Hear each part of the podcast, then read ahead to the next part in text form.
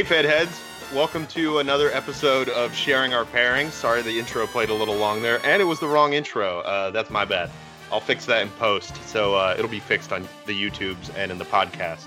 Um, welcome to another episode of Sharing Our Pairings. I'm here with a very special co-host, uh, John the Cigar Surgeon. John, how you doing today? Trippy, I'm good. How are you doing, brother? Pretty good. It's been um well, we've been chatting a lot over the last couple weeks. It's it's been a few. It's been a hot minute for me. Um, for those who aren't aware, I'm the general manager for the largest true tobacconist in Canada.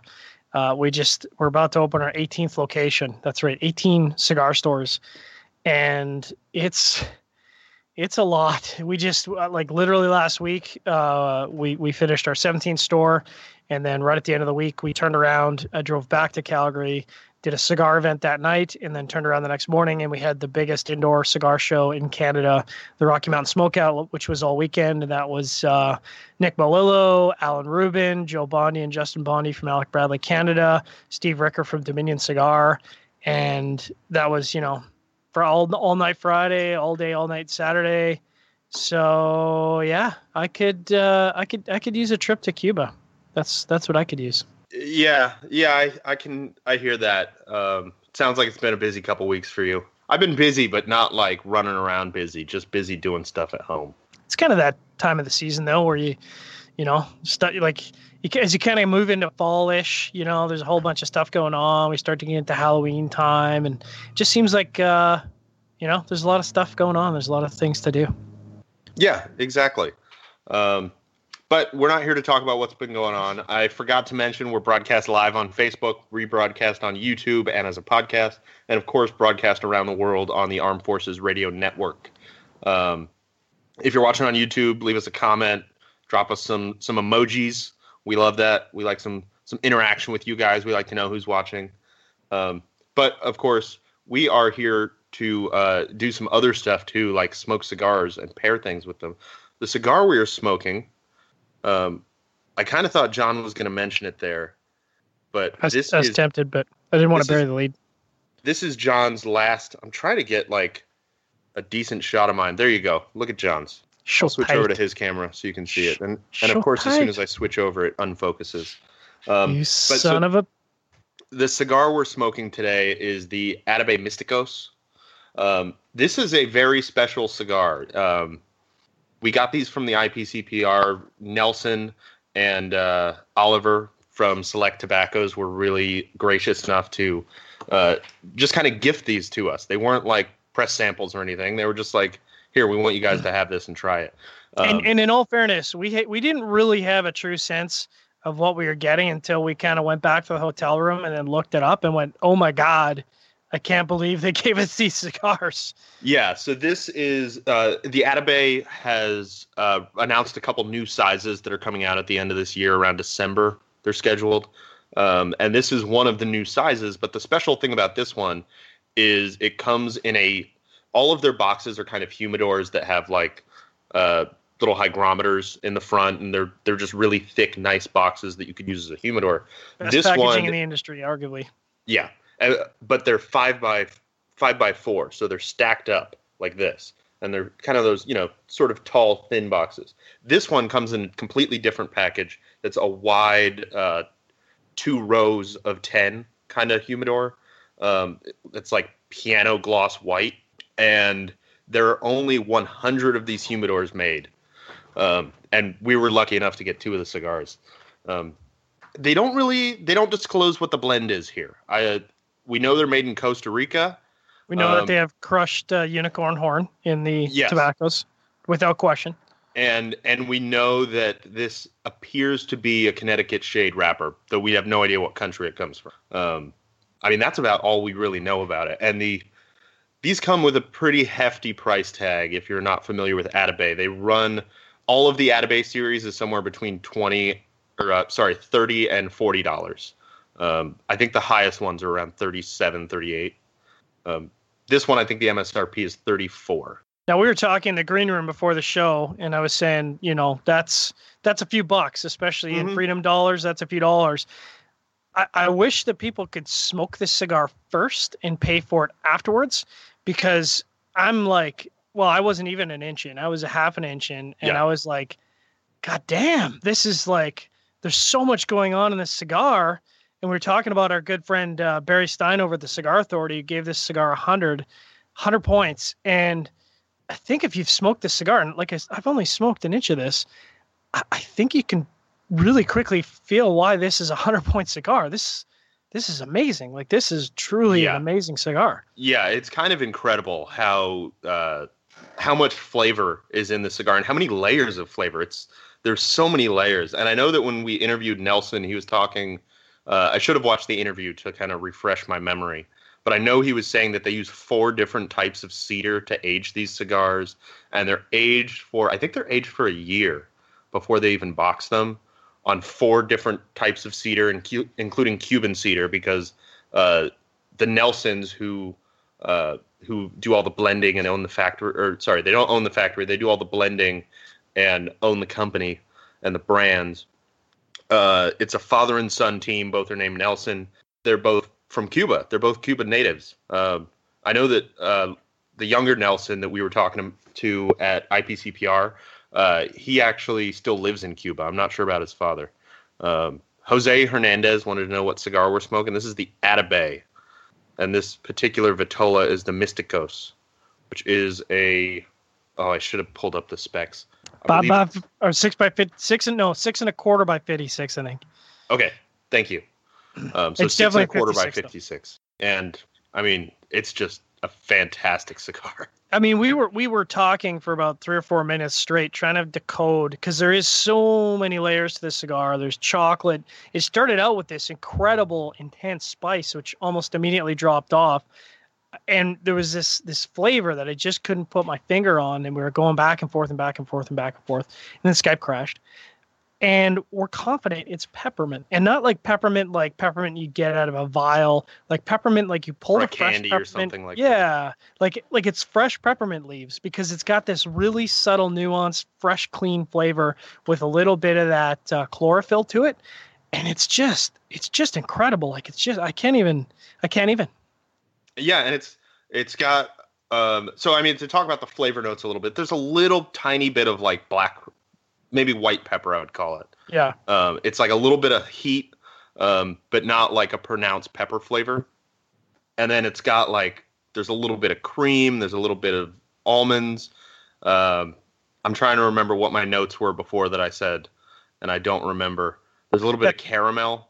That cedar comes through. I think on the finish. Yeah, there's really a lot of cedar. kind of carries all those flavors into the finish. I mean, it's just I can see why Logan wouldn't like this because it's not Mhm. it's, it's not in, uh, intense isn't the right word. It's not big and bold and in your face, which is kind of where Logan tends to land with cigars. He wants to be slapped around and beat up, and this is the opposite end. This is like uh, this is like a Connecticut shade cigar, but the flavor profile is dialed to max intensity, and it. I, I'm just kind of floored by the flavor profile of this. It's Yeah, it, it definitely looks like a Connecticut shade cigar, but it does not taste like one. Mm-mm. It's about as far as you can get from it.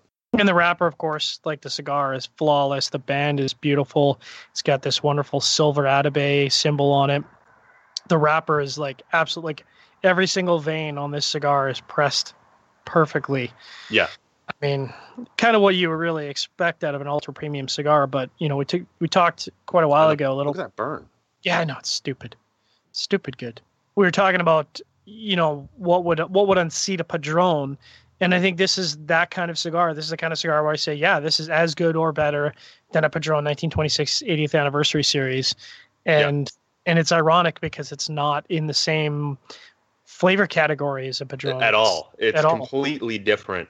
Um, but I I mean, I could see myself if I if I was looking for a special occasion cigar, if I got Hmm. promoted or a new job or something, and I saw this in a Padron, I might have a hard choice. I, I, think can't I'd say yet which one I would buy. I might buy I- this one. I think I might buy another one of this because I've smoked a lot of Padrones and I like Padrones, but this Yeah. is this is wild.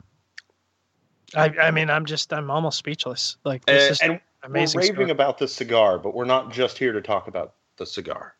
We're Uh, we're here. We're, What are we here, to to pair. We're here Pair? pair, dog. Um, actually, before we get into the pairing, I want to. I know there were a couple questions uh, about why this was your farewell show. Um, And as, as we kind of announced last week, or sorry, it wasn't last week. It was actually a week before last because you were too busy for us last week. Too busy. Um, which is kind of the the reason that this is coming about. It's That's right. you know, Surgeon just has too much going on with his day job to manage to help me manage a cigar site at the same time. Um, so he'll still be around, uh, but he's no longer going to be my regular co-host, and he's he's not going to be uh, as hands-on with Cigar Federation. Yeah, and the other part of it is Trippy and I got into a huge fist fight in Las Vegas, and Oh, yeah, it was really decided that we couldn't work. No, that's no, that's not it at all. Yeah, it's it's absolutely the case. I, I've just got way too much on my plate, and uh, you know, SigFed has grown into this this monster of a media site, and I love it. And I've I, you know the last four years and a bit, I've loved to watch it grow to what it is today with its amazing members. Um, but I just I can't devote the amount of time that the site uh, re- really uh, needs and, and you know out of respect for the site um, you know my my workload just can't take it anymore and uh, fortunately we've got you on board and we've got some uh, some new mods trying out and we've got some uh, some new guest hosts and co-hosts and uh, I think the site's in good hands Yeah, uh, I mean, for anybody wondering, Cigar Federation's not going anywhere. Sharing our pairings and Cigar Chat aren't going anywhere. Uh, we're just going to have some different co-hosts that I kind of rotate through. You saw last week I was with with Matt uh, pairing some beers, and uh, a couple weeks before that I was with Jason. So they're going to be a couple of my uh, regular co-hosts going forward. kudos to you for getting Matt on the show Yeah, uh, he wanted to do it. He wanted to talk about some beer. All right, and now speaking of beer, um, this isn't beer, but uh, you know that's as close of a segue as I'm going to get. So my first pairing is from Surgeon, and it's in one of these little bottles, so I don't have a fancy bottle to show off. Um, but this is Ron Santiago de Cuba. Um, when I was looking it up, it looks like there's a couple of age statement versions, an 11 and a 12 and there's a no age statement that's no longer in production. Do you know which one this is, John? I believe that's the no age statement Okay. Um, so I've got the no age statement Ron Santiago de Cuba. Um, I mean, it looks and smells like Cuban rum. I'm excited to get into it. I don't have much details other than that. What's your first pairing, John? Well, without uh, going into any great detail on the beer itself, because I know we're about up to it on the first break, but this is a new brewery to me and a new brewery to Calgary. It's called Common Crown Brewing Company. Uh, this was brought to me by way of a great uh, fan of the show, Ruben, who uh, participates often. Ruben was nice enough to drop off a sixer at my office of various uh, common crowns, and I've been slowly working my way through them. And uh, this so far, so really good. This is the uh, Blonde A um, little bit about Common Crown, founded in 2016 by twin brothers Andrew and Damon Moreau, along with uh, Bob Robertshaw. Uh, they're located in Calgary, Alberta, and they, like I said, just opened last year, 2016. So brand new to the city. And uh, let me just hold that up, and it, I mean, it definitely looks like a blonde ale. There's no question. Very blonde, very very effervescent, and uh, I was kind of looking for something on the lighter scale to match up with this Atabey because I didn't want to really run this cigar over, and so far so good. All right, and with that, we're going to take our first station break here. We'll be right back, guys. Gurkha Cigars, makers of the world's finest cigars. Try the 93 rated Heritage featuring a Rosado Ecuadorian Habano wrapper, Nicaraguan binder, and Dominican, Pennsylvanian, and Nicaraguan fillers. Blended by Gurkha's blending team at American Caribbean Cigars, it's hand rolled Nicaraguan, available in 35 count boxes. Talk to your local B&M about the Heritage today, or talk to them about other fine Gurkha cigars. Whatever your taste preferences, Gurkha has a cigar that's right for you. And we're back. So I'm drinking the uh, Santiago here from Cuba. This is an interesting Cuban rum because it's not. Um, I think it was a couple weeks ago I had another Cuban rum on the show, and I was talking about how there's always that distinct bitterness to Cuban rum, Mhm. and this has much less of that than I'm used to uh, with other Cuban rums. Yeah, I Uh, think what it is is um sorry to cut you off there. I think. I think I think what it is is that there's a whole selection of product that doesn't really get a lot of love outside of Cuba because either most people can't get it, like I don't typically see these products on the shelf, or they just aren't exported. And so I think there's this whole world of rum in Cuba that I'm, you know, slowly bringing back in my suitcase, uh, that has phenomenal flavor to it. And and really the way I approach Scotch and the way I approach really anything is I I'm always looking for something new that's different. I don't want th- three Cuban rums that taste exactly the same or different variations of each other. I want three Cuban rums that taste radically different from each other, and each of them has a unique place on my shelf. And so that was one of the pickups where I was like, this is pretty good, and the price was really good also. Yeah, I, I like it. It's uh it's definitely a little different than the Cuban rums that I'm used to drinking. Uh, but it it reminds me a little bit of like Canadian rye. Mm. It's got like that really clean palate uh, at first, and then the finish is a little like a little bit of that you know kind of dirty bitterness that you get from uh, from Cuban rums. But it's kind of got a little bit of like that that spice and vanilla that you get from from like a Canadian rye, which is really interesting. How's your first pairing going? It's nice. The um, I was commenting before the show because I was sneaking some sips. Sometimes in a blonde ale, I get a lot of metallic, and I, I, don't know if it's just my palate, but I tend to pick up a lot of uh, metallic character on some ales. And what's really nice is this doesn't have that. The effervescence is nice. It's got a little bit of citrus note to it, so it kind of cleans my palate. It has a really, really clean finish, which is also nice, and a great mouthfeel. Not really the weather for a blonde ale, uh, but it's not freezing outside, so my beer is not turning into a slushy, and uh, she good little bit about the beer because I didn't really talk about the specs. I went on their website and it's uh, 4.5% uh, ABV, 22 IB. Oh, see, that's weird. So it's 22 IBUs on the beer on the website, but it's 21.2 on the can. I mean, this is 21.2 on the can. 20 that is literally undrinkable. I I can't believe you even took another sip after. Literally, that. literally undrinkable. You get your palate all geared up for, you know, 22 IBUs and then you get hit with that 21.2 and I could see that just like throwing your whole day. I mean, uh, my whole night is now no, I'm just kidding. Um, so they say that our uh, their blonde ale is a light bodied beer with a golden color of the finest two row Alberta barley that finishes with notes of citrus. That's true. I do get that citrus and it is um kind of a mixture of lemon and orange, I would say, without that harsh bitterness. Of course, using Alberta barley makes sense because Alberta grows a crap ton of barley, uh, really all of Western Canada grows a crap ton of barley, so it makes perfect sense that they'd use it in the beer. Uh, this is pretty good. Um, I think the the citrus matches up nicely with the cigar. Um, I think a couple episodes ago I kind of made a misstep with some of my pairings, and I think I, I need to do more ale pairings with cigars that are in that this strength category because you can get a lot of flavor profile out of an ale without that sort of punch in the mouth of taking your palate over. And um, the citrus character here really superfires the cigar. Some of that spicy component of the cigar is a little bit more highlighted, uh, where it's maybe without that citrus component, it's getting hidden underneath the creaminess. But again, this cigar has so many layers to it that uh, you really got to put. I mean, this is not something you want to smoke and play video games and ignore. Yeah, this is a cigar you really got to pay attention to. And I don't know if I'm getting into the. Uh the second third here and getting some transitions, or if it's the rum. But it's suddenly like really fruity. Interesting. Um, and I can't figure out what fruit it reminds me of. I think it's like peach or apricot kind of fruitiness. Um, but I definitely wasn't getting that before. I'm still getting loads of uh, powdered cocoa. Um, again, what I think what's really interesting is that each of the flavor components here are kind of balanced out. Uh, it's kind of what I would describe a really well prepared dinner dish. Uh, so all the all the flavor components, nothing's really standing out. The spice isn't strong, the cream isn't strong, the cocoa isn't strong, that lovely spearmint isn't strong. They're all just kind of there and in balance. And like I said, I think because there is so many layers to this, this is just not a cigar. Uh, it's not a Yardgar especially at $32 MSRP.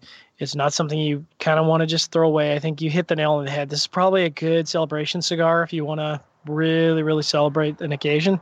This is probably the one to go for. Yeah, if if you've got the time to commit to it and pay attention, um, I can't see many people not enjoying this cigar. It is. It's just got so much complexity. And when you were talking about the uh, like the balance of the flavors, I was thinking kind of the same thing about how it's hard to pick flavors out because there's nothing that's peaking up above yeah. the others. Yeah. They're all kind of right in line with each other. Oh, uh, I wanted to mention one of the things I picked up on the weekend at the Rocky Mountain Smokeout, the biggest indoor cigar show in Canada. Number four next year is going to be number five. It's going to be off the hook. But I saw this and I'm a sucker for cigar stuff, and I'm a sucker for Colibri stuff. And the red kind of so it's a triple torch, nice slide action on it. It's uh, it's got the three jets, but they're they're pointed, which is always nice. You get that triple point. Um, I always like when point. they angled them. Exactly. It's got the cool fuel window, which they've started doing. It's got the foil in the window, so you can see your your your uh, butane levels. But then, what makes this really really cool is you're like, John, I've lit my cigar. How do I cut it? Well, let me tell you how you cut it. With that cool built-in V cutter. That's right. It's got a built-in V cutter. I'm very excited being a part of the V Cut Nation. So now, like, I kid you not, I've got one thing that I can take to a herf. I don't need to take six things with me. I mean, I probably still will, but you know, this it's like it's like it's everything I want, um, and I'm I'm super stoked. And like, you could probably knock somebody out with this. Like, it's probably it's got to be about a three quarters of a pound, maybe, of metal. Yeah, Colibri's definitely got a uh, a history of making some hefty cigar accessories. Mhm. They make stuff that feels like you could shoot it and it'll survive. for real. Uh, It's they their stuff is built real solid. God, this cigar's so good. Is it? I ha- now I have to ask this though: Is it the deep V? Are you getting No, no, and I'm at, on that? no, I'm actually kind of I'm I'm kind of glad it's a medium V. So you can see that it's Oh, it's okay. got a medium V cut, um, and, and I think this is probably the style of their new cutter. So it's not serrated, but it is a medium V, and I kind of like that because I've got the shallow V from Lotus, I've got the deep V, uh, that that deep V cool switchblade action from Cleaver, and I've got the sort of regular V from Xikar. So this kind of fits that that perfect. You know, I probably wouldn't use this on a torpedo because I think it might be a little deep, but for probably ninety percent of my cigars, Yeah. this is this is going to be my go-to tool now.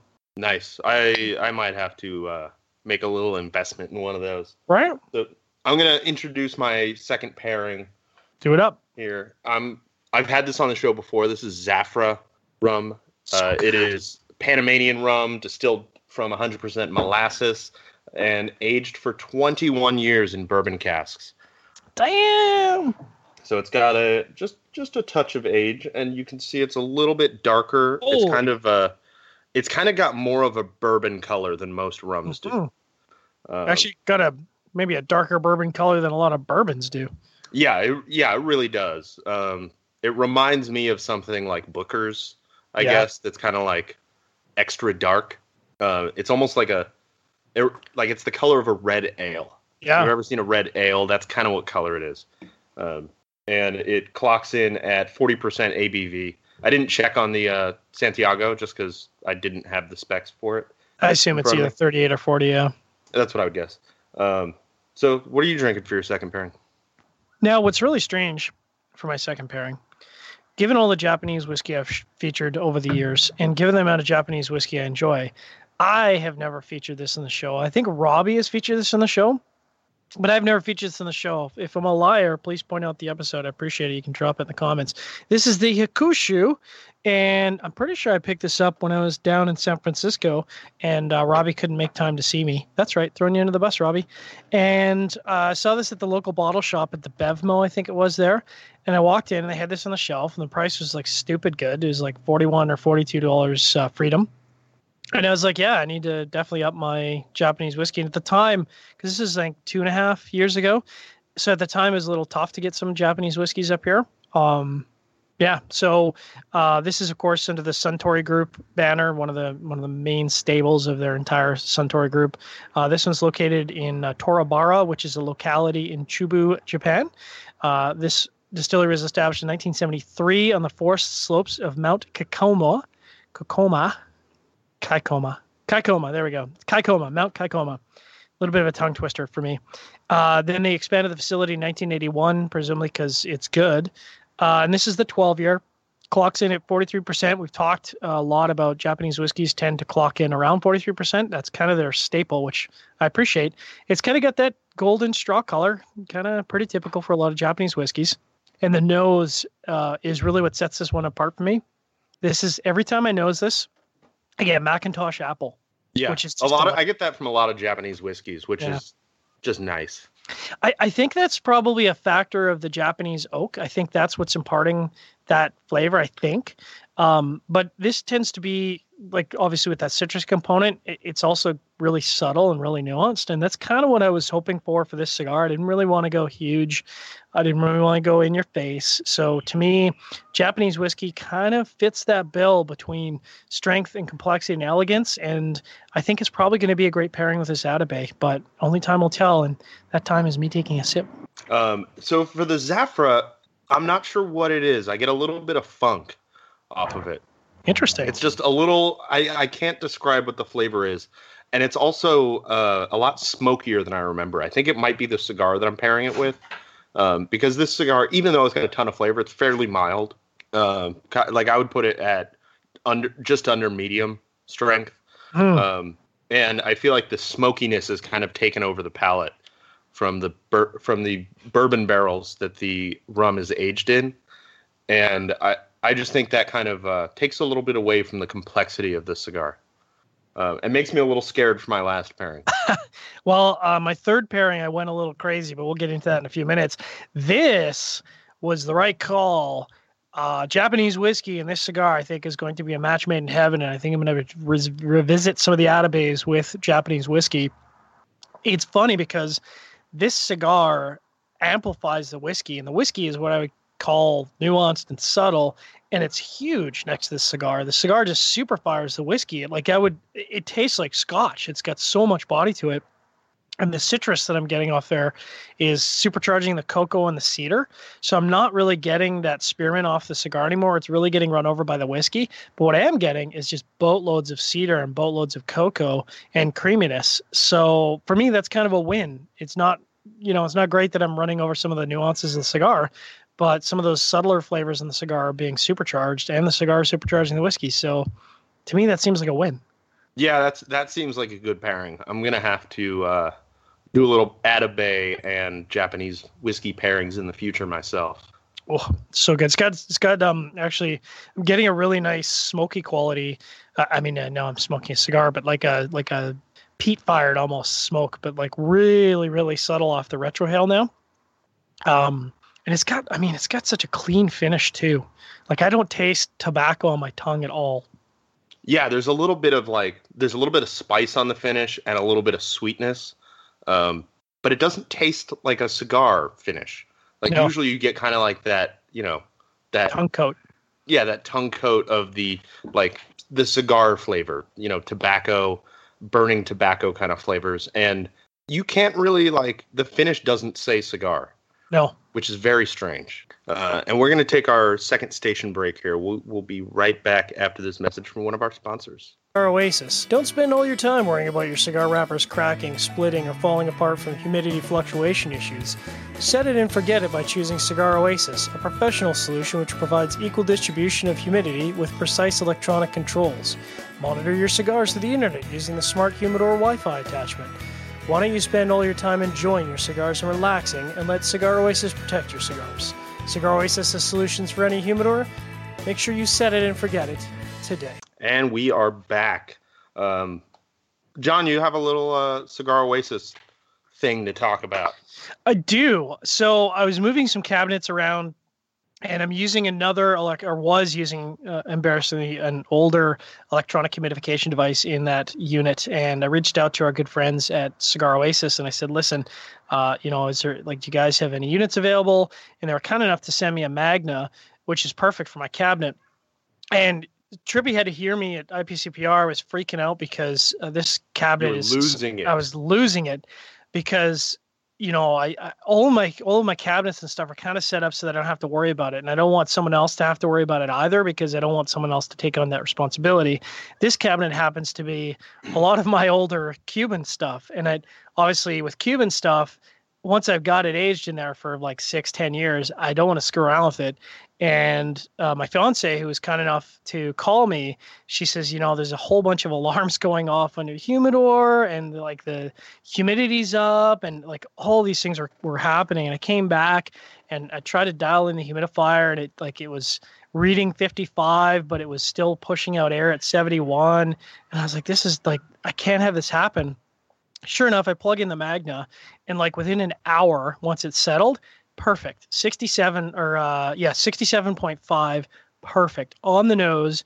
double checked with my hygrometer. I've got a caliber four in there. It's perfect. I've got a, a remote sensor in there. Perfect.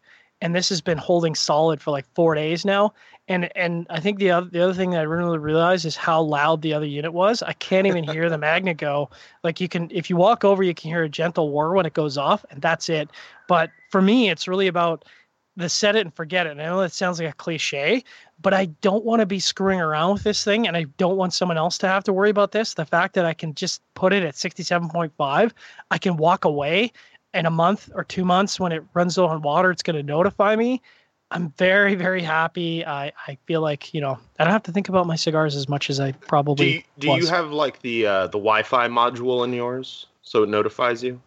I don't, but given the amount Okay. that I've been away, I'm kind of contemplating getting the module and having it email Yeah. me.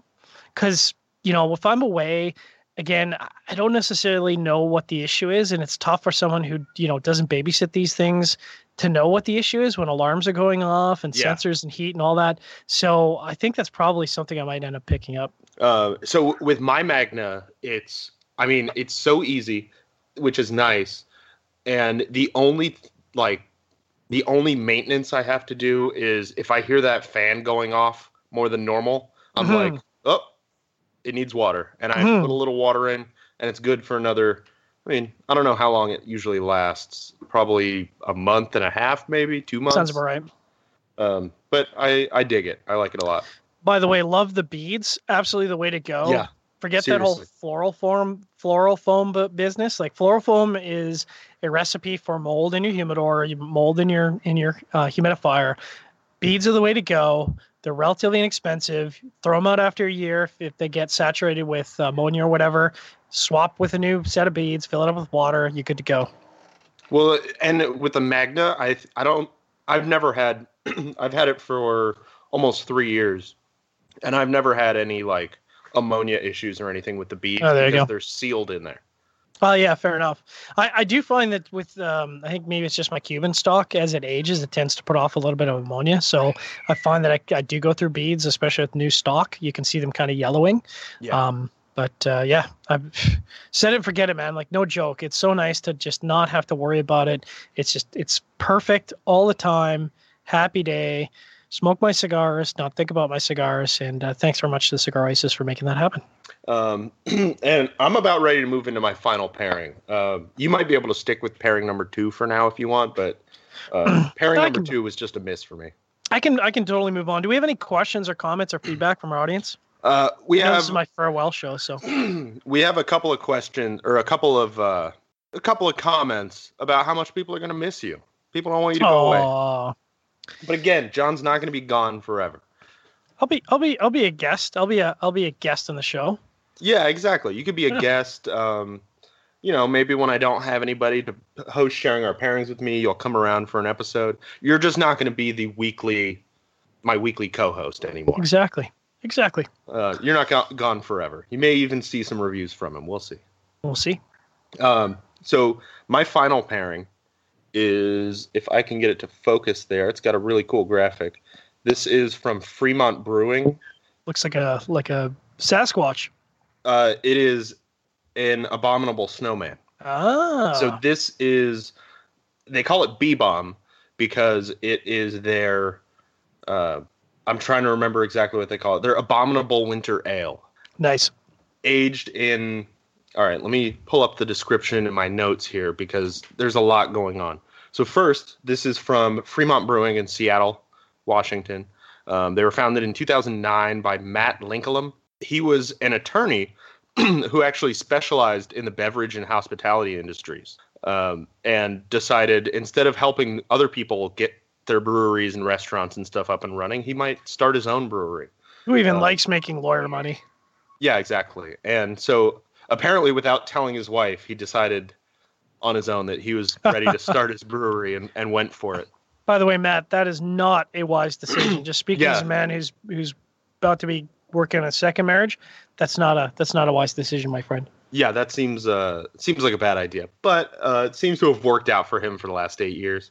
Uh, so this is so first I'll, I'll start with the beer. So it is the uh, mash bill is pale chocolate roast carafa Munich, and Dark Crystal malts with Columbus, Willamette, and Golding hops. Uh, one of their things is kind of local. They try to use as many local ingredients as they can, and there's a lot of uh, malts and hops grown here in the Pacific Northwest. And so they they make that abominable winter ale. And my chair is sinking here. This is very strange. the hydraulic must your head, be going. Your out. head, your head just keeps getting smaller and smaller. in Uh, the image. so this beer is aged for 12 and 24 months so it's a mixture Wow. they don't really say how much of each but there's there's some 12 month aged and some 24 month aged beer in here and those are aged in 12 or 16 year old uh, american oak whiskey barrels which Good God. bourbon.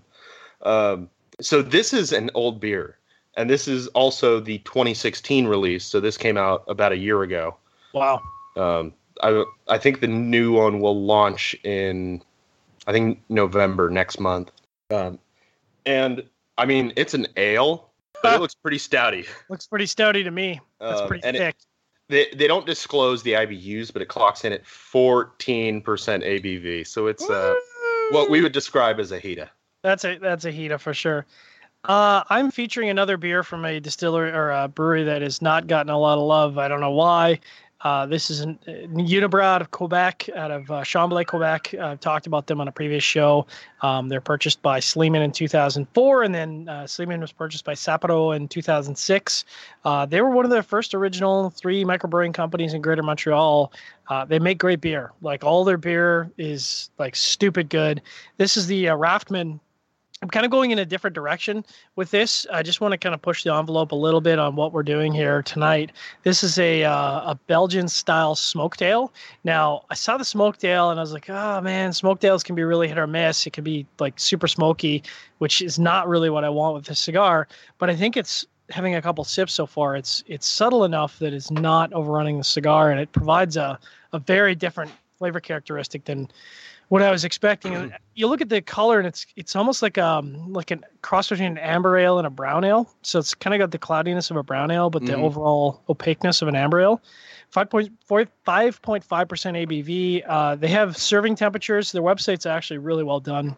You can serve it at 6 to 10 degrees Celsius uh, science or 43 to 50 degrees freedom, which is about right. Uh, you know, so basically slightly chilled, but uh, not very cold. It is a top fermented, peat smoked Belgian style whiskey malt ale. Uh, clocks in at 10 SRMs and only 15.5 IBUs. Uh, yeah, it's um it's creamy and the smoke is not at all like you know like you'd get out of a Belgian or a regular German smoked ale, like uh, Oktoberfest style smoked ale, which really got a heavy smoke to it Mhm. this is this is very nuanced. It's I'm almost reaching to find the smoke in it, which is probably for the best given the the strength profile of the cigar. Yeah, and so for my pairing, a really interesting thing is I completely expected this pairing to not work at all because this is a mild to medium bodied cigar and a very very strong beer. It's huge, huge, They're actually it's huge. It's huge. They're actually going together really well. The so there's there's a ton of bourbon character in here. Like you smell it and it it's got that kind of classic vanilla sourness uh, that you get in a bourbon aged beer. But it really brings out a lot of good characteristics in the cigar. The sweetness of the cigar is really muted. So you're not getting as much sweetness, but the kind of more vegetal, like that chlorophyll you were talking about, is there. The uh, the white pepper is really coming back, and I really get a ton of that uh, super unique peppermint flavor that you were talking about. that- Nice. I mean, I've never tasted that in a cigar, and now it's like it's really intense and delicious. I mean, I suppose that makes sense in the sweetness category because it doesn't have any um, milk sugars in there, and at Mhm. fourteen percent, there's like there's no there's got to be no sugar left in that. It's all been converted to alcohol. So I mean, crap, you're almost approaching wine category at that level, really.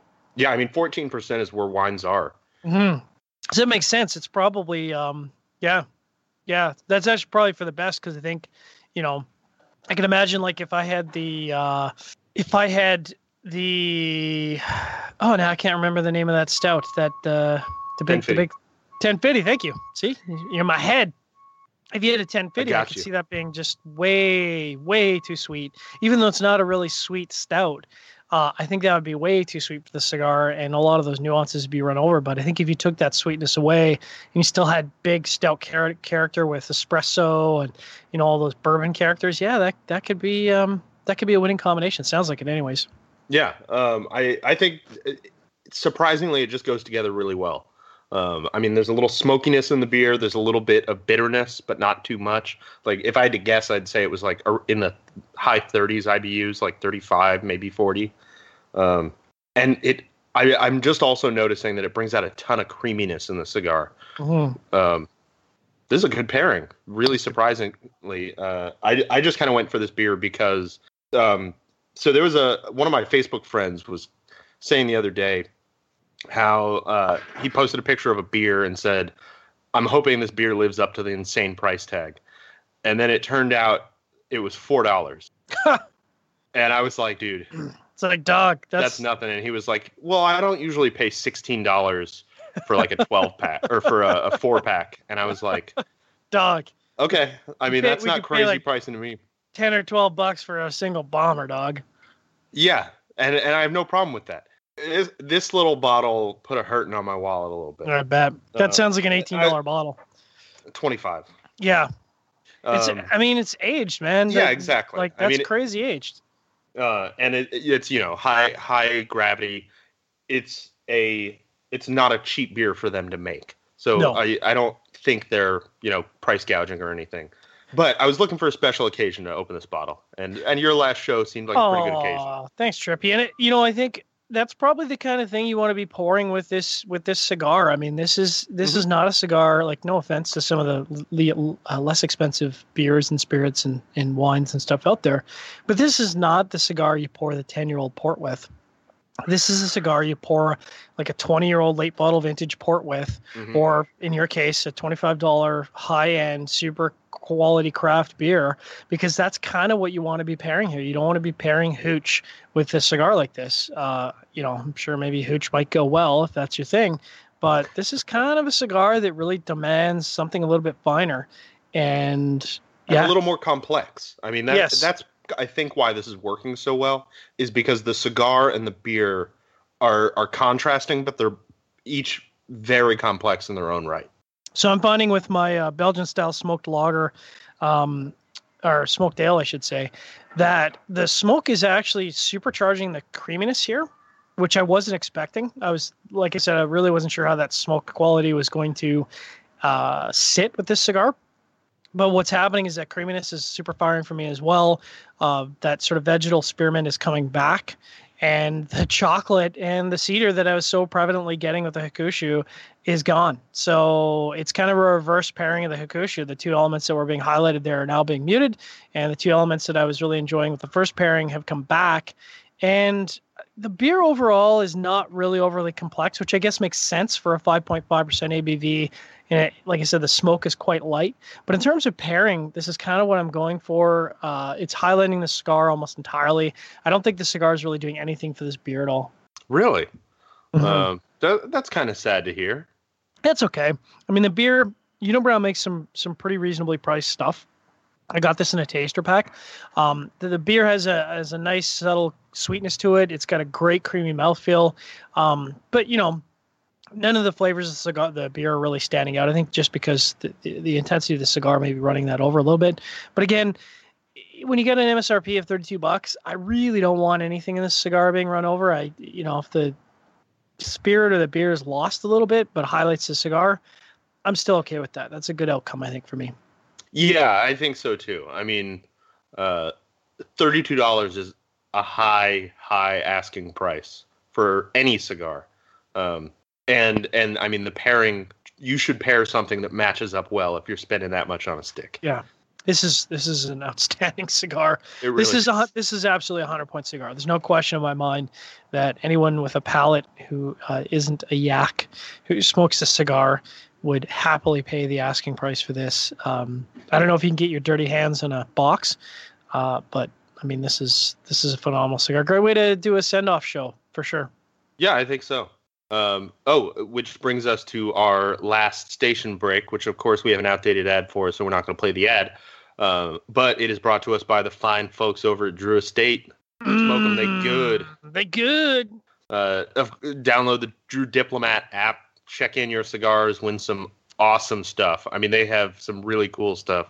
Um, and we actually just got a comment from one of our winners from a few weeks ago, uh, Cole Cruz. He got his FSG swag in the mail today. Nice. He loves it. Yeah, man, that was um that was a great show with uh, Jeff Borysiewicz. Uh, I haven't caught up to the show with Fabian yet because I'm still catching up on my podcasts and stuff. But uh, you know, Drew Estate Crew is really cool, and stuff they're doing over there at Subculture Studios is outstandingly amazing. If you've ever been down on the Drew tour, you know. If you haven't been on the Drew tour, you've probably seen the pictures of people with their humidors and their shirts, and what in some cases the door from their stand-up humidor, like just crazy, crazy stuff. They're But, doing a uh, motorcycle right now. That's nuts. That's crazy. yeah. But that's Drew. That's what they do, and you know you can you can win a lot of that stuff off the Drew Diplomat app. All you have to do is check in your cigars. So if you're not a Drew Diplomat app member and you smoke Drew Estate cigars, what are you doing? What are you doing with your life? Win some stuff, man. And you can get a free cigar. They just announced last week that if you go to a uh, Drew Estate event in the last quarter of this year, and you tell and you show them that you are on the Drew Estate, uh, sorry, Drew Diplomat app, um, you get a free Pappy Van Winkle Lonsdale, and that is a good blend. That is a very good cigar. Yeah, it is. We smoked uh, one or two of those at the IPCPR, and uh, yeah, they they good.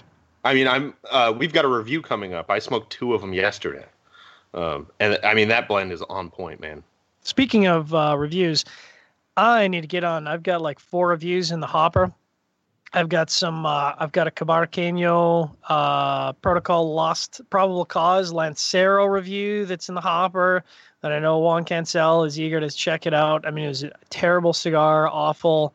I think it's going to be Oh, like terrible. 50, 52 points We've- or something like that. I mean, I can't think of any protocol cigar that we've ever liked at Cigar Federation. I mean, they just don't know how to make it. No, I'm just kidding.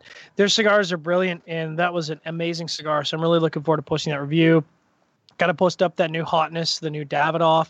Um, really enjoyed that, and I think you and I are going to do a group review of that. So I got to get that posted, and I might have some other stuff in the in the hopper that uh, will get out in my uh, sort of waning uh, close up weeks here as we uh, get that out. yeah.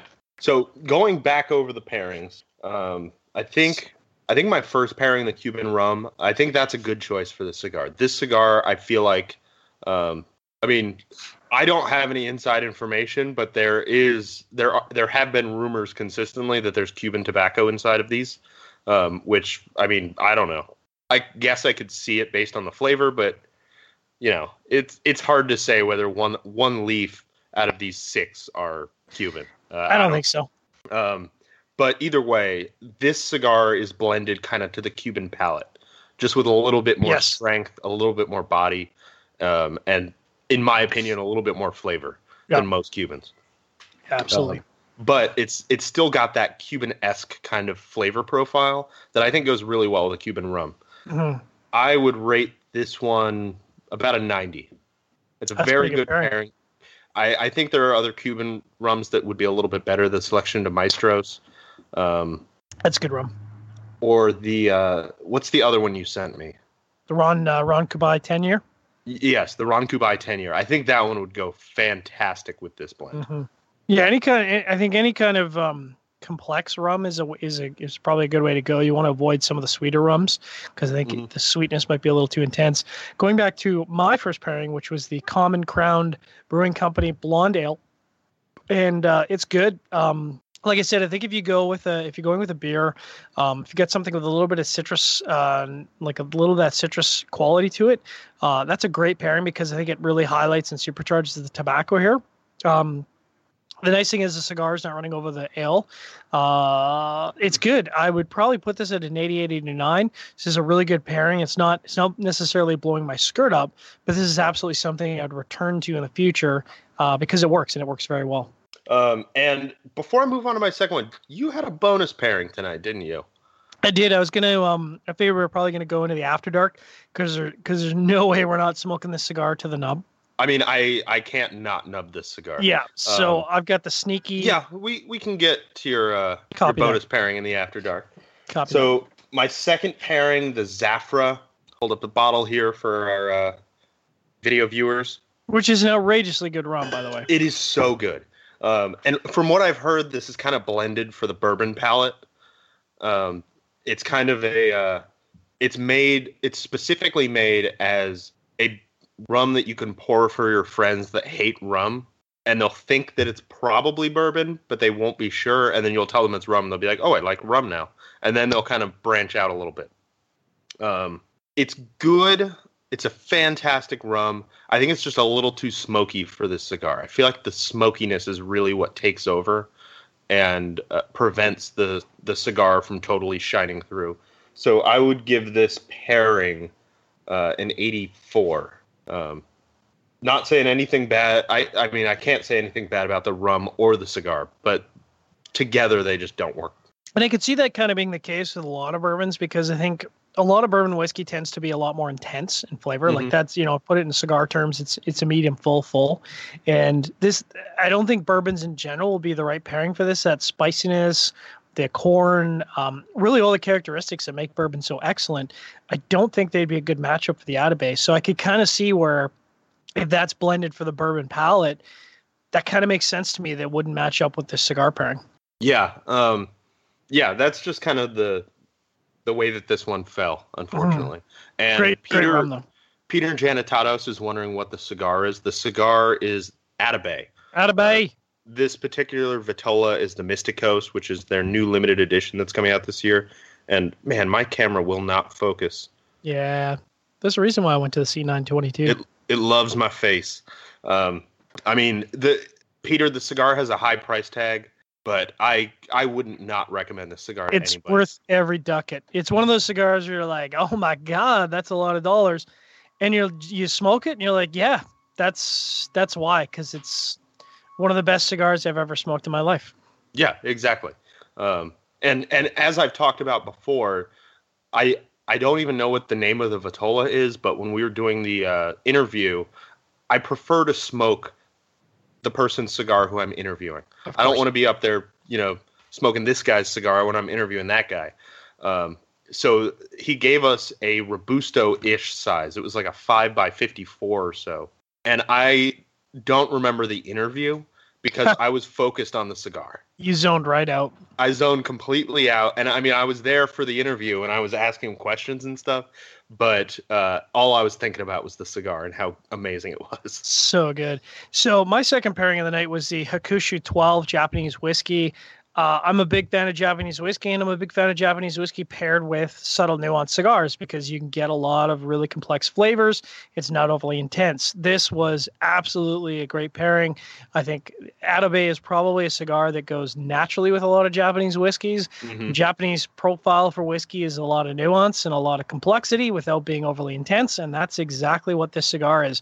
For me, this was uh, probably the best pairing of the night, 93, 94. We'll see what happens with my secret secret after dark pairing tonight, but um, this was uh, really good. The the citrusy component of the Hakushu, like I said, really highlighted the cedar and cocoa quality out of the cigar.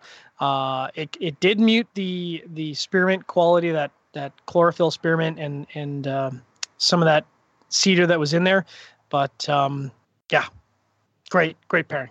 Loved Yeah, it. and and my last pairing, the Fremont uh, B Bomb Abominable Winter Ale, aged in bourbon barrels, which I forgot to point out, they're located in, if it'll focus, Seattle Earth. They're not in Seattle, Washington. Seattle, Seattle Earth. Earth.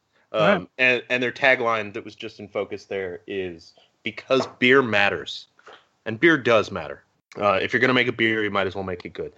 I I thought this was gonna be a bad pairing. I thought they weren't gonna go together. The it's a super full bodied beer, but somehow the only thing that it really mutes at all is the sweetness, and it brings out everything but the sweetness in the cigar. It brings up the creaminess.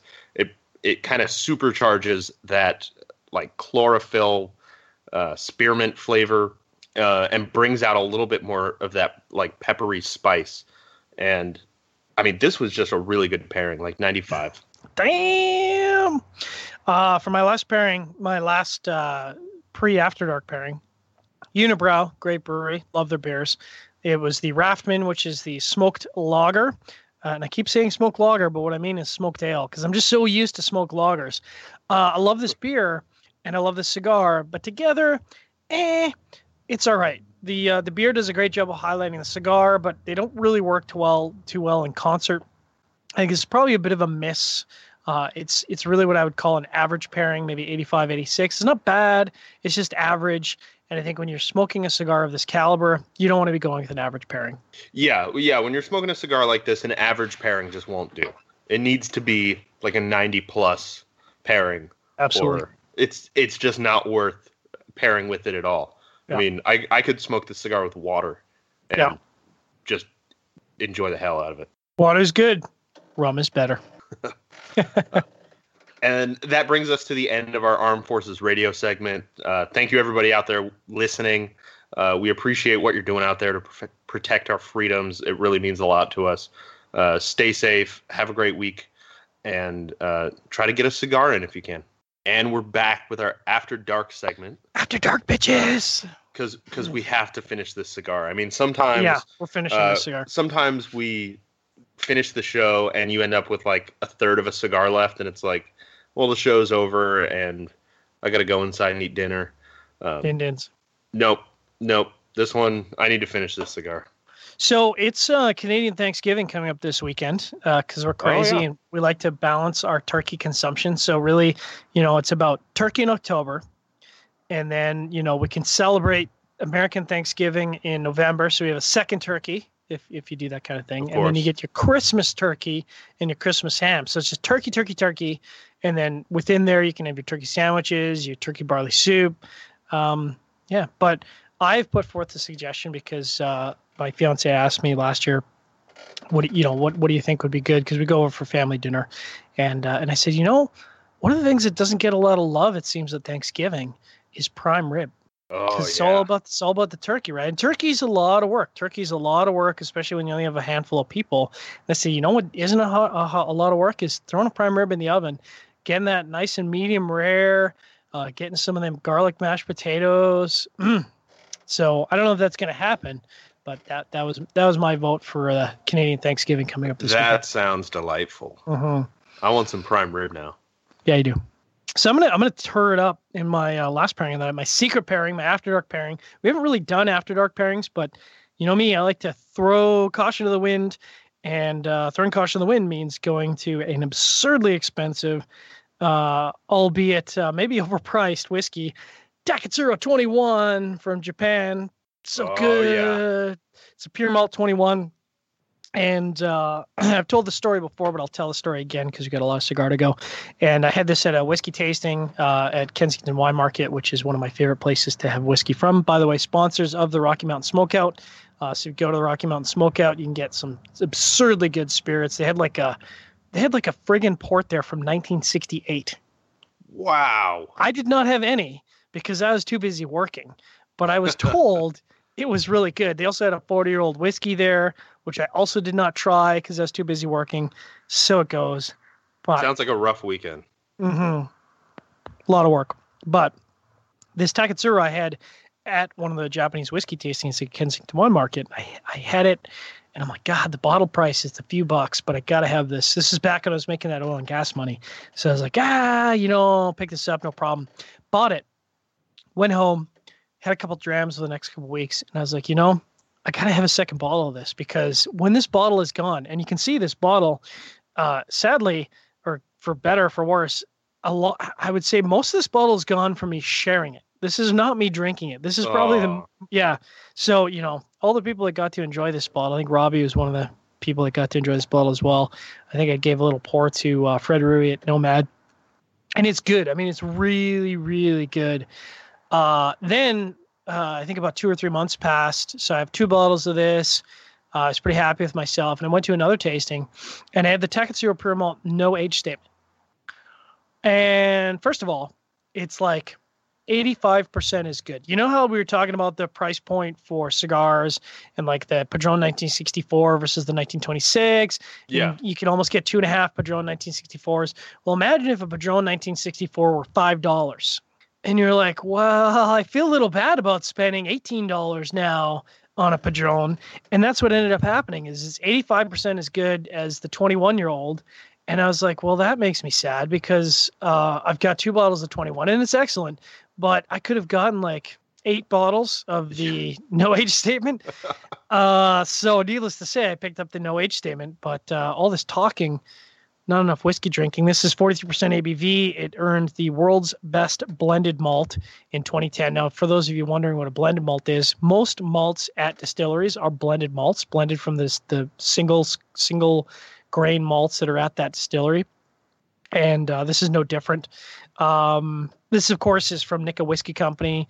Um, I'm not going to tell a story again. I'm just going to drink the whiskey because uh, it's been sitting there for like an hour and oh, it's it's ready. It's ready. It, it's just asking for it.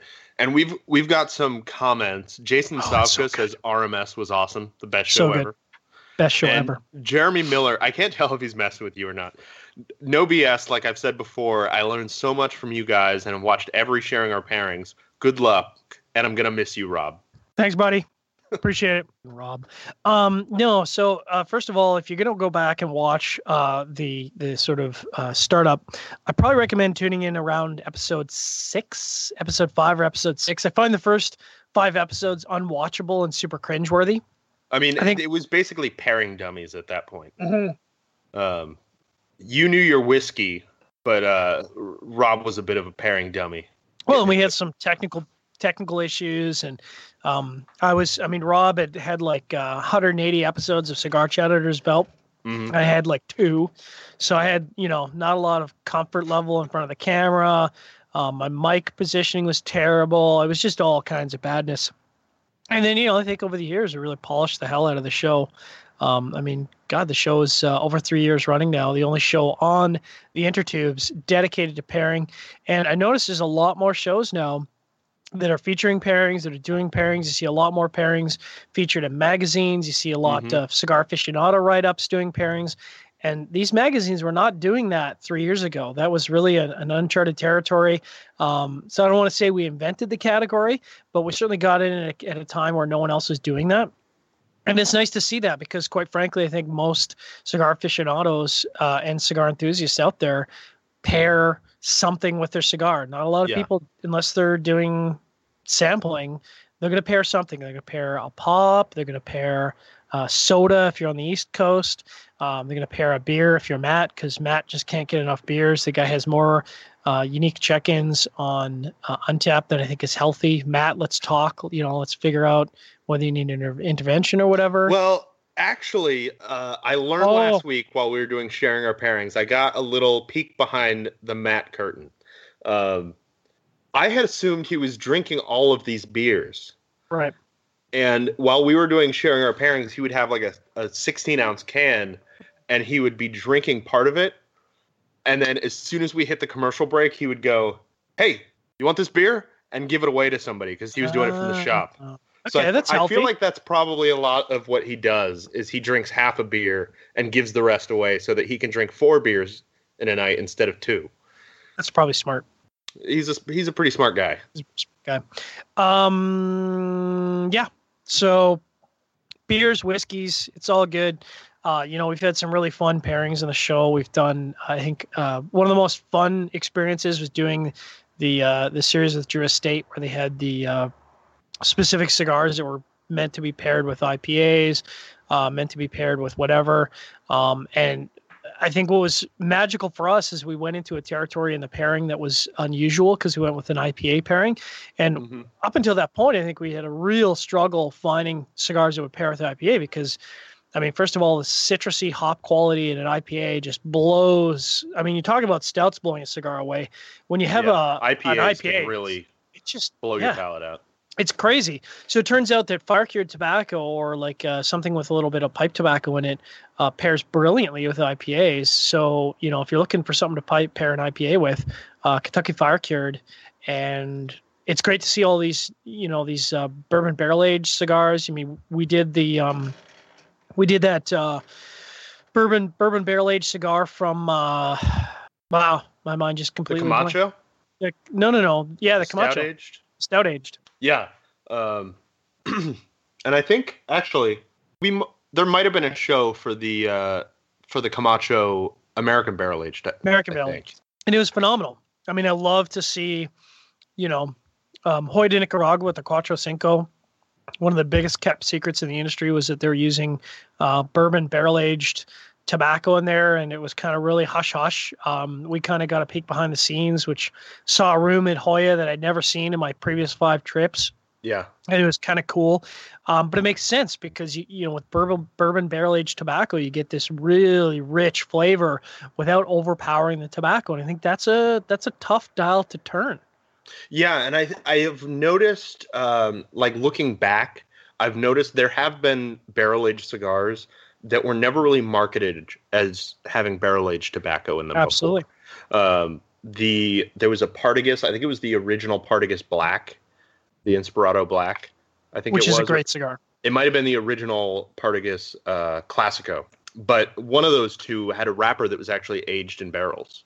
Mm-hmm. Um, but they didn't really publicize it. If you if you read like their website, it said you know this is aged in a barrel, but it wasn't like now it's front and center. If you're barrel aging something, you're telling everybody. Uh, and I feel like there might have been a stigma against it that I just didn't know about. Uh, I mean, maybe they're worried about like it it coming out of the guise of flavoring or something like that. Yeah. I don't know. Yeah, that's that's kind of the uh, the feeling that I got is that they they were afraid that people would think that it was flavored. Um, but now Camacho has kind of ended that stigma somehow. Yeah, which is good because uh, frankly, I don't give a crap. Uh, I just want to smoke a cigar that's good. Um, yeah. This Atabey is Misticos is outrageously tasty. Um, and the, you know, we I don't think we if you if you watch the interview and you should definitely go back and check the interview out with Selected Tobaccos, uh, Atabey Byron. We do a little bit of some sweeps of some of the product, and honestly, I would comfortably say that they've got the best packaging in the entire non-Cuban industry. Like it's, it's just gorgeous. stupid. It's stupidly brilliant and luxurious and amazing. And uh, frankly, I don't deserve it. And the uh, well, you say the non-Cuban industry. So with the Cuban industry, Nelson, who owns Atabey, designs all of the packaging, all of the jars, all of those little humidification tubes um, he's been working with the Cuban industry for decades, yeah. uh, designing their packaging, and this is his f- kind of first foray into non-Cuban tobacco. Uh, you know, building something that's his instead of instead of uh, Habanos. Yeah. Because if you if you've had an opportunity to go down for a Partagas festival or Habanos festival in Cuba, they really showcase um, these custom humidors. They show custom packaging and it's it's funny to think of Cuba as a communist island that they've got some just amazing artisanal produced humidors and stuff that they've mm-hmm. got actively marketed on the on the market and the non-Cuban market, which is enormous. You, you, I mean, you see it occasionally. Like Tatuaje did a little bit of that. Warp did a custom jar. Um, you, you know, you see occasionally companies doing this kind of really nice jar packaging or tubo packaging, but it's very inconsistent. Um, you know, I think where Byron and Atabey have, have really hit their mark is that, you know, it really is that it's not luxurious, it's ultra luxurious level of packaging and product. And yeah, it's it's not a it's not an expensive price point, but there's a reason for that because you know it is stupidly luxurious, and um, and I think there's a market for that. Yeah, absolutely. And I mean, I mean, those humitubes are gorgeous. Oh, it's stupid. I've got a couple of the. Uh, I there's like two series of them the ones that have kind of like the I'm not sure if it's glass or some kind of plastic, but they're kind of clear. Uh, I've got a couple of the all aluminum ones, and the construction right. on those is incredible. And, and I mean, they're, reusable. They're, they're, work, yeah, and they're reusable. You were saying, I think, on the show that, um, and you might have said it to to uh, Nelson that you have ended up using that tube to mm-hmm. transport mm-hmm. cigars because it's like, first of all, it's amazing packaging, and second of all, it's a it's a little humidor.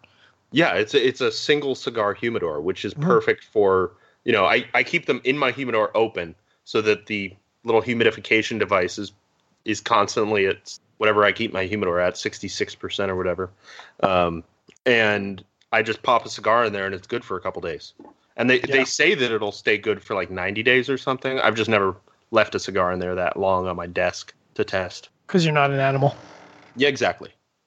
Um, So, I mean, I could talk about this cigar all night, but how are we doing for questions, comments, feedback? Uh, hopefully, Facebook, because I know oftentimes the only drawback to Facebook, we really like the platform for streaming. Um, it's got a lot of benefits over YouTube, but um, the comments are weird because sometimes we've got 18 comments, but we can only see five of them. Yeah, sometimes they don't really show up. So Stephen Christopher says he loves this show and he's going to miss you. Thanks, brother. Uh, Jose Hernandez also says he's going to miss you. Everybody's going to miss you. That's most of our uh, most of our comments now. Is people are going to miss you. I wanted to throw up my Nicaraguan flag as kind of a send off, but um, you know, felt I felt like it was a little bit disrespectful to Atabey. Um, yeah, so since they're made in Costa Rica. Since they're made in Costa Rica, I don't have a Costa Rican flag. Uh, partially because you know there's not a lot of cigars that come out of Costa Rica. There's really only a handful. Um, yeah, that's that's my excuse. I'm going to talk about the Rocky Mountain Smokeout because um, we got oh, some time and I got some cigar. So uh, this really started like actually more than four years ago. Because um, as people might be aware or might not be aware, um, we have draconian smoking laws here in Canada. Uh, even though we own uh, we are a franchise of, of 17, now 18 stores. We can't smoke. We can't smoke in the stores. That looked good. Um, getting that focus. Getting that focus. You can't smoke indoors. Uh, and you can see it's getting a little chilly out. It's not crazy. It's like, you know, mid 50s right now, which whatever. It's not it's not minus 10 freedom. So that's all right. But when it gets cold, I don't want to be sitting outside in minus 10, minus 15 freedom. That's really uncomfortable to smoke a cigar. And frankly, it's bad for the cigar but we don't have lounges. That's just not a that's not a reality of our smoking environment here. And there's a lot of states in the U.S. that are kind of going that way, like Washington. Yeah. Um, you see smoking bans in Texas. They're just the smoking bans are increasing all the time. Um, so really, it launched as first of all, just we just wanted a, an environment that people could come and smoke at, um, and we found that there was a lot of people that wanted to come and, and enjoy an environment like that. Um, so we just kind of continued to build and build and build. And uh, last year, uh, we had Hamlet Paredes from Rocky Patel which was an amazing event. He did rolling, um, which was really cool. People could uh, win tickets, uh, and the VIP passes got tickets to do their own cigar rolling at the event. And I got to say, uh, there's a lot of guys that actually rolled a somewhat serviceable cigar, which was pretty impressive, given that most of them had never even touched a leaf of tobacco wow. in that format before. Um, so that was fun. Uh, this year's amazing. I mean, you got Nick Melillo from Foundation Cigar Company, former Drew Master Blender.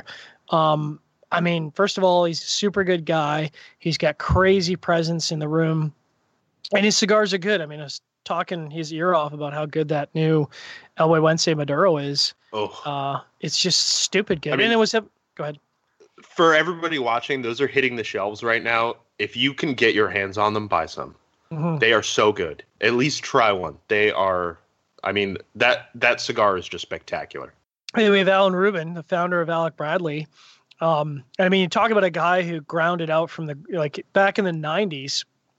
This guy decided to get into the cigar industry and and really, you know, as a gringo, that was a really tough slog for him, and he just kind of he just grounded out, and and now Alec Bradley is a, is a monstrosity of a cigar company. They're quite large, uh, and he doesn't. I mean, first of all, he's never been to Canada before, and he's just not a guy that really has the time to go out to a lot of cigar events. Usually, it's his it's his kids, Alec and Bradley, that do a lot of cigar events. So to get Alan Rubin at the event was amazing. Um, we have Steve Ricker there, who uh, has Dominion Cigar Company. You got to meet Steve Ricker at the IPCPR. Yep and Great so you was show yeah, super good guy. He was uh, featuring the Dominion Dominion Confederation cigar, um, which I actually smoked for the first time at the show because I've still got a review sample from the show and I haven't smoked it yet, and uh, it was really really good. Uh, but it's kind of a victim of its own success because it's it is really good. Most of the most of the stores we've got are actually sold through. So he's got to I decide. Mean, they only made a couple hundred boxes of those. Yeah. Right she's got to decide whether he wants to do a re-up of that or not. Um, I'd imagine based on the response, he's probably going to have to seek out tobacco and, and make that happen again. And then uh, Joe Bonnie and Justin Bonnie from Alec Bradley Canada, who are uh, uh, Joe's got Joe's got more time in the tobacco industry than some people have years on this planet. Um, so he's, you know, he goes back, like he was talking about tobacco industry in the 70s. So, you know, when you wow. get a guy with that kind of tobacco history, um, that's phenomenal. Um, so it was a huge hit. And, you know, really our focus is going to be um, try to make it that big of a show next year because now that we've got four big years under our belt, we're going to try and make a fifth year. Uh, we're going to have to move the dates, I think, to the, uh, I think it's the second weekend of October, um, just to accommodate the Dortmund show. Because what we were running into was there's a lot of people that are in Dortmund for the um, Intertabac. Yeah. And uh, so, with, like Dean Parsons has been out a number of years from Epic Cigar and a huge supporter of the event. And we love Dean and we love his cigars. And everyone, I mean, he's a Canadian, everyone loves him. Um, but he just couldn't make it because he couldn't make that connection between Dortmund and, and Calgary. Yeah, I know. I know a lot of manufacturers. Uh, they head over to Germany early for Dortmund, so they can mm-hmm. do a mm-hmm. couple of events around Europe, and then a lot of them stay a week or two late so that they can do events. Mm-hmm. Um, so there's kind of like a block between two weeks in either side that uh, it's a bad idea to try to schedule in. Yeah, so I mean, it would be awesome to um, now that we moved in October, you know, really our goal is to get like four or five big, big names like we did this year uh, back again for the fifth annual. You know, we were supposed to have uh, Claudio, but uh, Claudio had an amazing number of commitments this year, uh, including the birth went of his had a baby. He went and had a, his first son congratulations again to Claudio. That's yeah. awesome. Um, I, th- I think it'd be great for us to get Claudio out and uh, showcase some of the Mombacho stuff again because I think that's a phenomenal cigar, especially at the release of the Cosecha. So you planning for the 27, 2018 RMS really starts now. So you've got a year to make it happen, and it's uh, it's a lot of work. So, what kind of venue do you find that lets you that lets like I don't know 500 people or whatever smoke indoors? So, really, and I guess it's a bit ironic. We actually go to uh, it's on uh, First Nations land, um, so it's it's First Nations okay. land, and they've got a, a hotel and casino.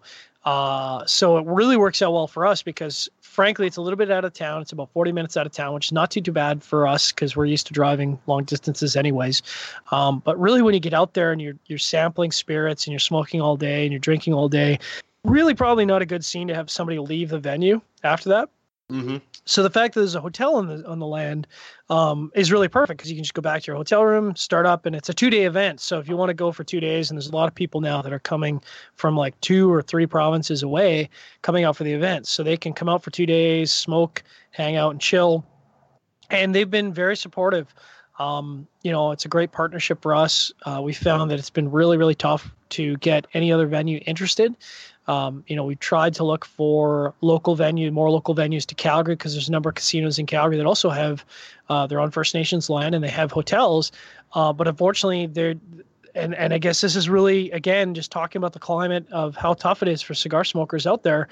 They don't want cigar smokers. Not only that, you can't actually smoke cigars in their casino. You can smoke a cigarette, wow. but you can't smoke a cigar. That seems crazy to me. I mean, I don't know. I, I get that a lot of people are just for some reason more offended by cigar smoke than they are cigarette smoke. Um, we have so we have like our our uh, laws here are uh, cigar bars are grandfathered. If you had smoking before 2010, I think it is. Right. Something weird just happened with your camera. I'm not sure what it is. Um, well, okay. If you had cigar smoking before the ban started, you can keep it um, but recently, we have a chain of uh, of bars that had a bunch of different bars that allowed cigar smoking. And recently, they've uh, banned cigar smoking at three of those. Wow, which is unfortunate. I mean, that's. I mean, I hate hate to be the voice of doom, but that's that's kind of what's happening. Is that mm-hmm. um, smoke free, smoke friendly uh, venues are are disappearing, and you know whether you're attending an event in the states or whether you're attending an event in Canada, I think it's really important to support your local B and M for for starters, because I can tell you putting on an event is a lot of work, um, and there's a lot of uh, time, there's a lot of money involved. Um, you know, in a lot of cases, people thinking, well, yeah, that's fine, but you sell a bunch of boxes. Well, I mean, yeah, you sell some product, but in a lot of cases, um, some of these events are loss leaders for the store. I mean, they don't necessarily come out ahead because you got to figure in people coming into the event. You got to pay for uh, for some of the promotion stuff that, that happens. Um, so if there's an event going on in your local area, I, I highly recommend you to support it. Go buy uh, as much as you can, attend those events and support them, um, because you know I could see in five or six years that it, you know the cigar events that we've kind of maybe taken for granted might be uh, very tough to come by. Yeah. Um, I actually went to. There's one place sort of local to me. I won't say the name because I don't want to throw them under the bus. But there's one place that I've been to that uh, smoking is not allowed there, but they have a private room that if you're a member, you can get into that private room and smoke. Interesting. Which is which is uh, a weird loophole in the law because like no inspectors are allowed to go onto private mm. areas or mm. anything like that because it's members only. Right. Yeah, I mean, we've talked about, um, you know, we, I mean, we've gone back and forth over the years trying to figure out a way to make it happen. Uh, we're not going to stop trying, but um, you know, for quite frankly, it's it's extremely difficult because you really can't make a venue open to the public uh, that is that is a business that you can smoke yeah. it because the moment you make it open to the to the public, it now falls under the uh, the business rules that smoking's not allowed. So yeah, yeah, it's a it's a sad state of affairs for cigars. It is a sad state of affairs. So really, my overreaching message there is: if there's a cigar event in your area, or even a little bit outside your area. Support it as much as possible. Support your local B and M's. It's a crap ton of work to put on those events, and uh, it's really you know for the greater cigar industry to keep those events alive. Because you know if you don't support it this year, in two years, maybe it's not going to be around when you when you finally get around to attending. Yeah. Um, how's your your secret pairing going there? It's really good. I'm not gonna lie. This is um, this is like a high 90s um, high 90s pairing, no question in my mind. Um, I, I, and I think, again, really Japanese whiskey in the Atabey, absolutely a no-brainer. Uh, you know, I think I think we talked about some of the different rums I might want to try and branch out. I've got I've got a pretty full bottle of Maestro here that I might light up another Atabey this weekend and uh, try that out. It is it is a long weekend for us, so who knows? Yeah, you might have a little bit of time on your hands. Mm-hmm. That'd be nice. That'd be nice. So, what do you got going on for tomorrow night for cigar chat, Trippy? Uh, we actually don't have a guest for tomorrow night. We're gonna we're taking a bye week this week. Um, let me check the schedule. I know we've got somebody scheduled for next week, and then the following week our guest fell through and moved to a different week. Uh, oh, so next week we've got Juan Martinez. I love Juan. Yes. Uh, Super one nice of, guy. One of my favorite people in the industry. With uh, Hoyo de Nicaragua, who uh, actually, so um, the Hoyo de Nicaragua uh, Black is now launching in Canada, which, you know, I know that seems super long because it's been out in the States for a year, um, but it's now launching for the first time in Canada. So, you know, some of the stores are asking me, how's that cigar? And I'm like, you got to, you got to bring that cigar in because it's just, yeah, it's so phenomenal. good phenomenal cigar. Uh, and then the following week, uh, well, the following week we actually have to find a guest, but the week after that, I'm really excited about. We have Jeremy Jack cigars coming on. Nice. Uh, they're a pretty new brand uh, out of Wyoming, I believe. Uh, kind of started by a shop owner, and I've I've smoked a couple of their cigars so far. We've got some reviews coming up. Um, man, they are making phenomenal cigars. Aganorsa Tobacco, Casa Fernandez. That was now that's the cigar that the uh, guys over at Developing Palates couldn't stop talking about for like four days straight, right? Yeah, the entire IPCPR they were talking about how good those cigars are and how excited they are. Um, so I'm really excited to have have uh, Brady on, who owns the company, and uh, you know just find out what they're all about. Nice. That'll be good. I'll be tuning into that show as a guest, and I'll be sure to ask some challenging questions and comments uh, to do my part in supporting uh, Cigar Federation and the uh, hard work of the mods at Cigar Federation. Awesome. Um, I think that about brings us to the end. Any any closing comments for you, Surgeon? Uh, you know, I love the Cigar Federation community. I'm still going to be hanging out in the chat room, cracking wise, talking cigars, talking spirits, posting cigar pictures. Um, so, you know, even though I'm not uh, active on the mod crew anymore, I'll still be a part of the community. I'll still be rocking that uh, Cigar Federation ring and, uh, you know, spreading the love. Um, you know, smoke to live, live to smoke is the, uh, is the motto at Cigar Federation. So, uh, live it. All right. Thanks everybody for watching and listening. We appreciate it. Uh, and I mean, if you have not had an Atabey cigar, please try one. It's they cost a couple ducats, um, but I'm I'm just I I can't say enough about how impressed I am with these cigars. They're so much better than I could have expected them to be. Yeah, they're absurdly tasty. Absolutely absurdly tasty. I mean, they're maybe not as well known as the name of Padron, but uh, I can tell you after smoking this Misticos, uh, if you like Padron and you want a cigar that's not uh, that level of strength, but is that level of complexity, you need to get your hands on an Atabey. Absolutely. All right, and we'll we'll be back next week. Have a great weekend, everybody.